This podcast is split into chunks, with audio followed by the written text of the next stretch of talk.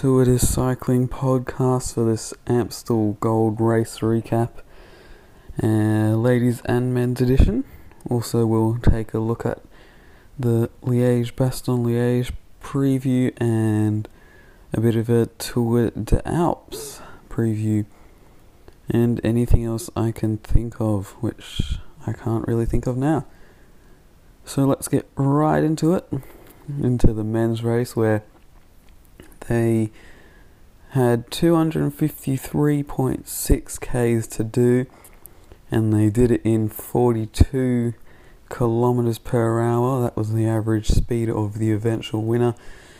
And it was a cold day, 9 degrees Celsius average temperature, with lots of climbs thrown into the race today. Lots of DNFs, only 77 people actually finishing the race.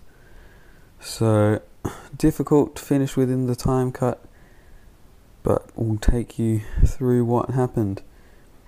Started off the day with a seven man breakaway.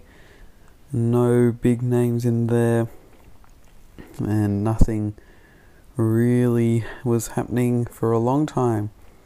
They were just riding along in the cold until Vermeersch attacked, and then there was a crash in the peloton.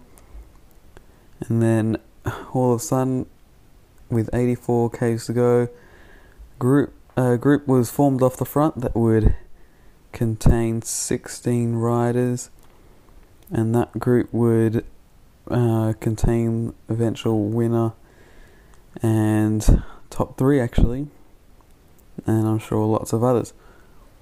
The front group contained Tom Pidcock, Magnus Sheffield was in there, Pogacar, Healy, Ben Healy, who had a second place uh, a little while ago, Lutsenko as well, Sobrero, Andreas Kron, uh, Juul Jensen for Jayco AlUla as well. Uh, Vermeersch, of course, for Alpecin de Koenig. Uh, so they were off the front, and Group Groupama had three people in there, but I don't think they ended up having a huge impact. Uh, two two riders attacked from the peloton, uh, and uh, Horn. I don't think they ended up making it to the front group. They did not. So it was a bit of a nothing attack for them. Uh, the front group got down to 11 riders with 5 riders dropping off, but still containing Pidcock, Pogacar, Healy, uh, Lutsenko, Kron. Jayco AlUla guys were no longer there. Um, Groupama also losing one person there. Uh, Pogacar is was obviously the favourite in that group, so people would have been watching him very closely. Uh, but moving on, Pogacar doing a few things. Uh, also had uh, something to do with it later on in the race. Um, sorry. Pogacar winning lots of races this season. Um, I don't think anyone from this group had actually won uh, Amstel Gold race before Ben Healy's debut Pogacar DNF in 2019. Pidcock in the front group was the best previous result with a second place. Crash back in the peloton containing Neilson Powless, so wasn't good for EF, although they did have Ben Healy in the front group. So that was good for them. Um, 44 k's to go, they started hitting some pretty steep climbs, and Bauke Mollema was pulling the peloton there before Schelling and Trentin attacked there.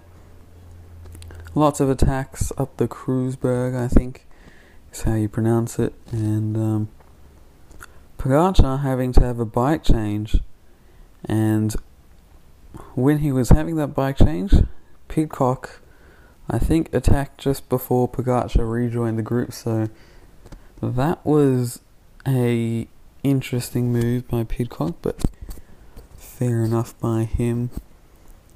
Um, rejoined the group shortly after his bike change, though. Uh, last year's winner, Michael Kwiatkowski, was dropped from the peloton uh, going up a climb. Sheffield dropped from Group 1 as Pogacar full on sent it. Um, with 36 k's to go, Pogacar launched his attack. Only Ben Healy and Tom Pidcock were able to follow him. Went up a few more climbs. Uh, Fromberg less steep at the bottom, but then huge ramp at the top. With 17 laps, uh, 17 kilometers to go, um, there was the last lap of this hilly course. Ben Healy decided to attack after Pogacar had sent it with 28 k's to go. Um, so Ben Healy and Tom Pidcock were working together, and then Ben Healy sent it for an attack. With 9.2k to go, Pogacar was 20 seconds off Ben Healy and 46 off Pidcock, with Kron and Lutsenko a minute and and 31 off Pogacar, and then the peloton two and a half minutes. So it was a full-on power race with Pogacar versus Healy. I believe Healy actually did to gain back some time, but eventually it was not to be for him. Pogacar ended up winning the race with Healy coming in second Pidcock third, Kron fourth, Lutsenko fifth, Bagioli sixth, Van Gils seventh, Skelmoser eighth, Camp ninth, and Zingle tenth. Uh, 38 seconds behind was the gap between Healy and Pogacar, and then Pidcock a further minute and a half behind Healy. Pidcock beating Kron and Lutsenko in a sprint to the line, I believe. So that was the Amstel Gold men's race. Exciting stuff. Didn't have a close finish like last year's. Um, last year's finish where it was a photo finish and chaos was ensued at the finish line last year. Moving on to the women's race, where we had a breakaway of how many? Nine. Uh, not containing any favourites, of course. Um, nothing much happened in the first part of the race. Uh, just continue to can roll along, and then there was an attack in the peloton by Annemiek van Vleuten, the world champion, and she brought across a few riders to join Group One. So now we had a group of 15 out in front, and containing Vos, Brand, Longo Borghini, Van Vleuten, Lippert, uh, Persico, Fisher Black, Vollering. So lots of favourites out in front. Grace Brown tried to attack from the peloton to make it across, but that would not work. Lotte Kopecky couldn't uh, hold on.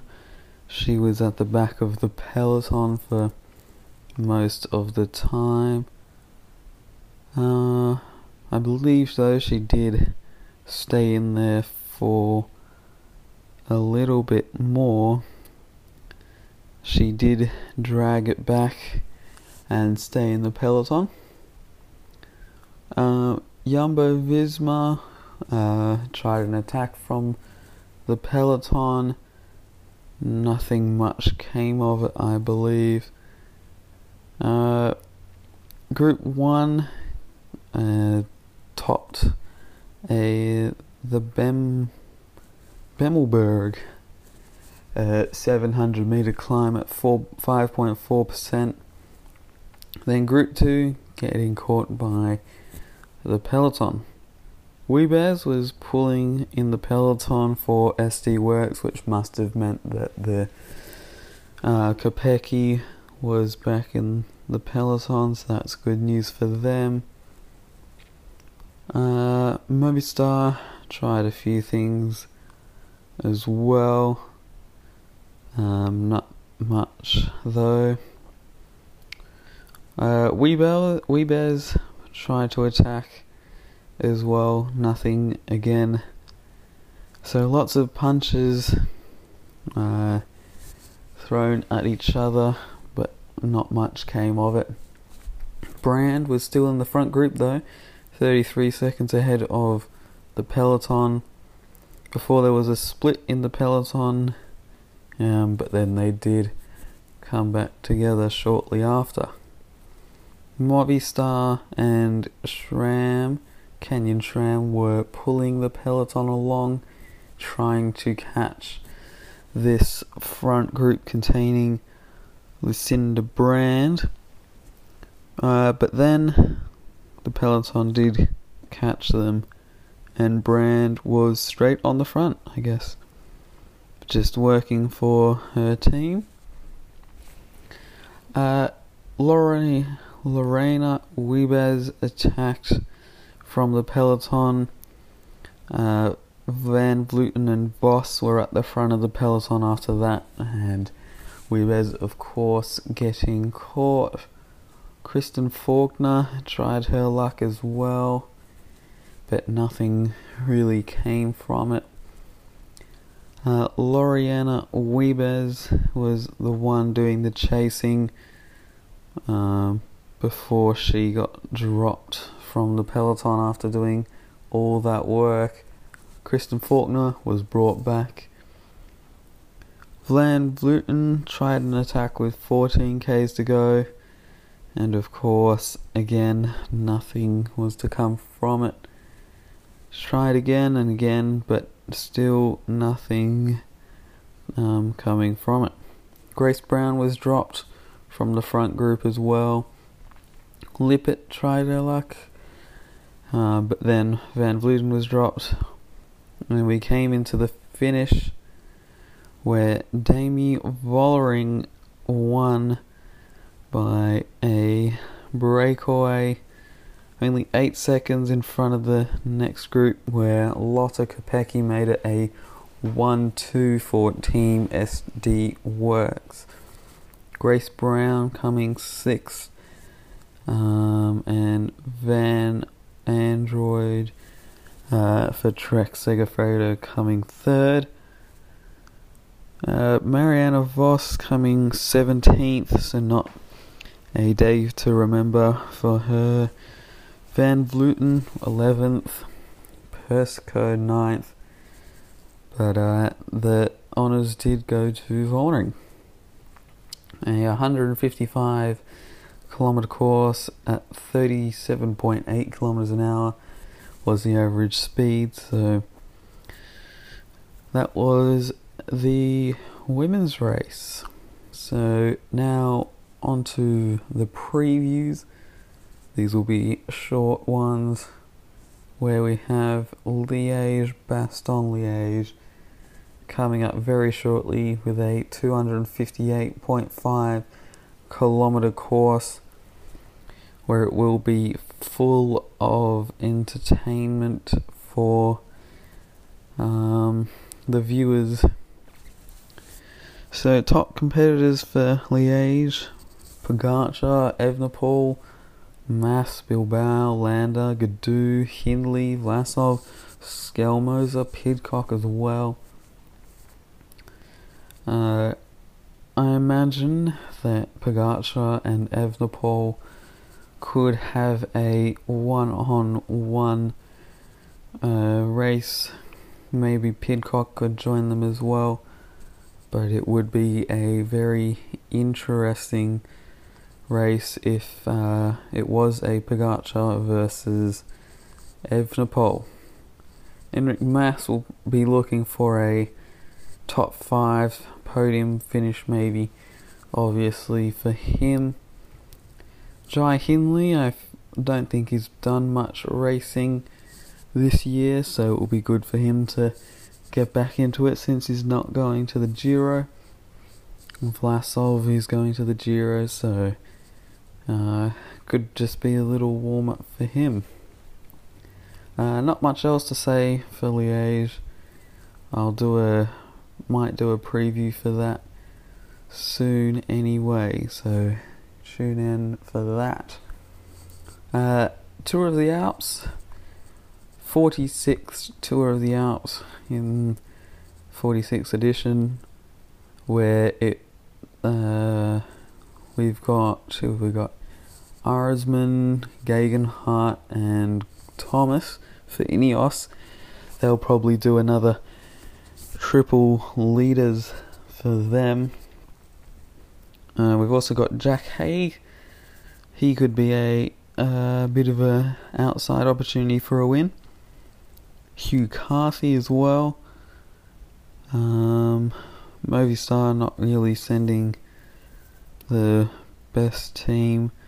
Vlasov also racing in this one. Schachmann, Kämna, Konrad, So Bora, Bora's got a bit of a team there sending. Uh, who else is going? Not much else um, is happening. The Bais brothers for Eolo Kometa will probably be going for KOM points. Uh, the first stage, not much GC action, I would imagine. Just a uh, could be for the breakaway actually, but I imagine it will just be a puncher finish um, where some punchers will have some fun. Um, second stage as well, kind of seems like that. A what? Uh, almost 15 k's of climbing with a downhill in the middle up to the finish for the second stage. Could be some GC action there, maybe 10 second gaps, something like that. Stage 3, though, is more of uh, a GC stage as well, starting with a long downhill and then flat. Got a category 2 climb in the middle before lots of flat and then a almost 20 kilometer. Actually no hang on. My math is terrible um, it is 15 and a half kilometer climb to the finish uh, don't think it's that steep or 7.5 that's pretty steep for 15.4 k's so definitely some GC action happening there. Stage 4 is a uh, big first category climb at the start, but after that it's pretty up and down, so could be an opportunity for the breakaway as well. And then stage 5, the final stage, um, category 1 right off the bat, and then category 2 and then descent into the line so not much GC happening there I would imagine uh, if you could get a versatile sprinter over those two climbs you would probably have a chance. Um, yeah, so that will be an interesting tour. I believe that starts tonight. Ooh, what else is there to talk about? Not much, I don't think. So, yeah. Uh, yeah, thanks for listening, tuning in, everyone. And I'll catch you next time. Goodbye.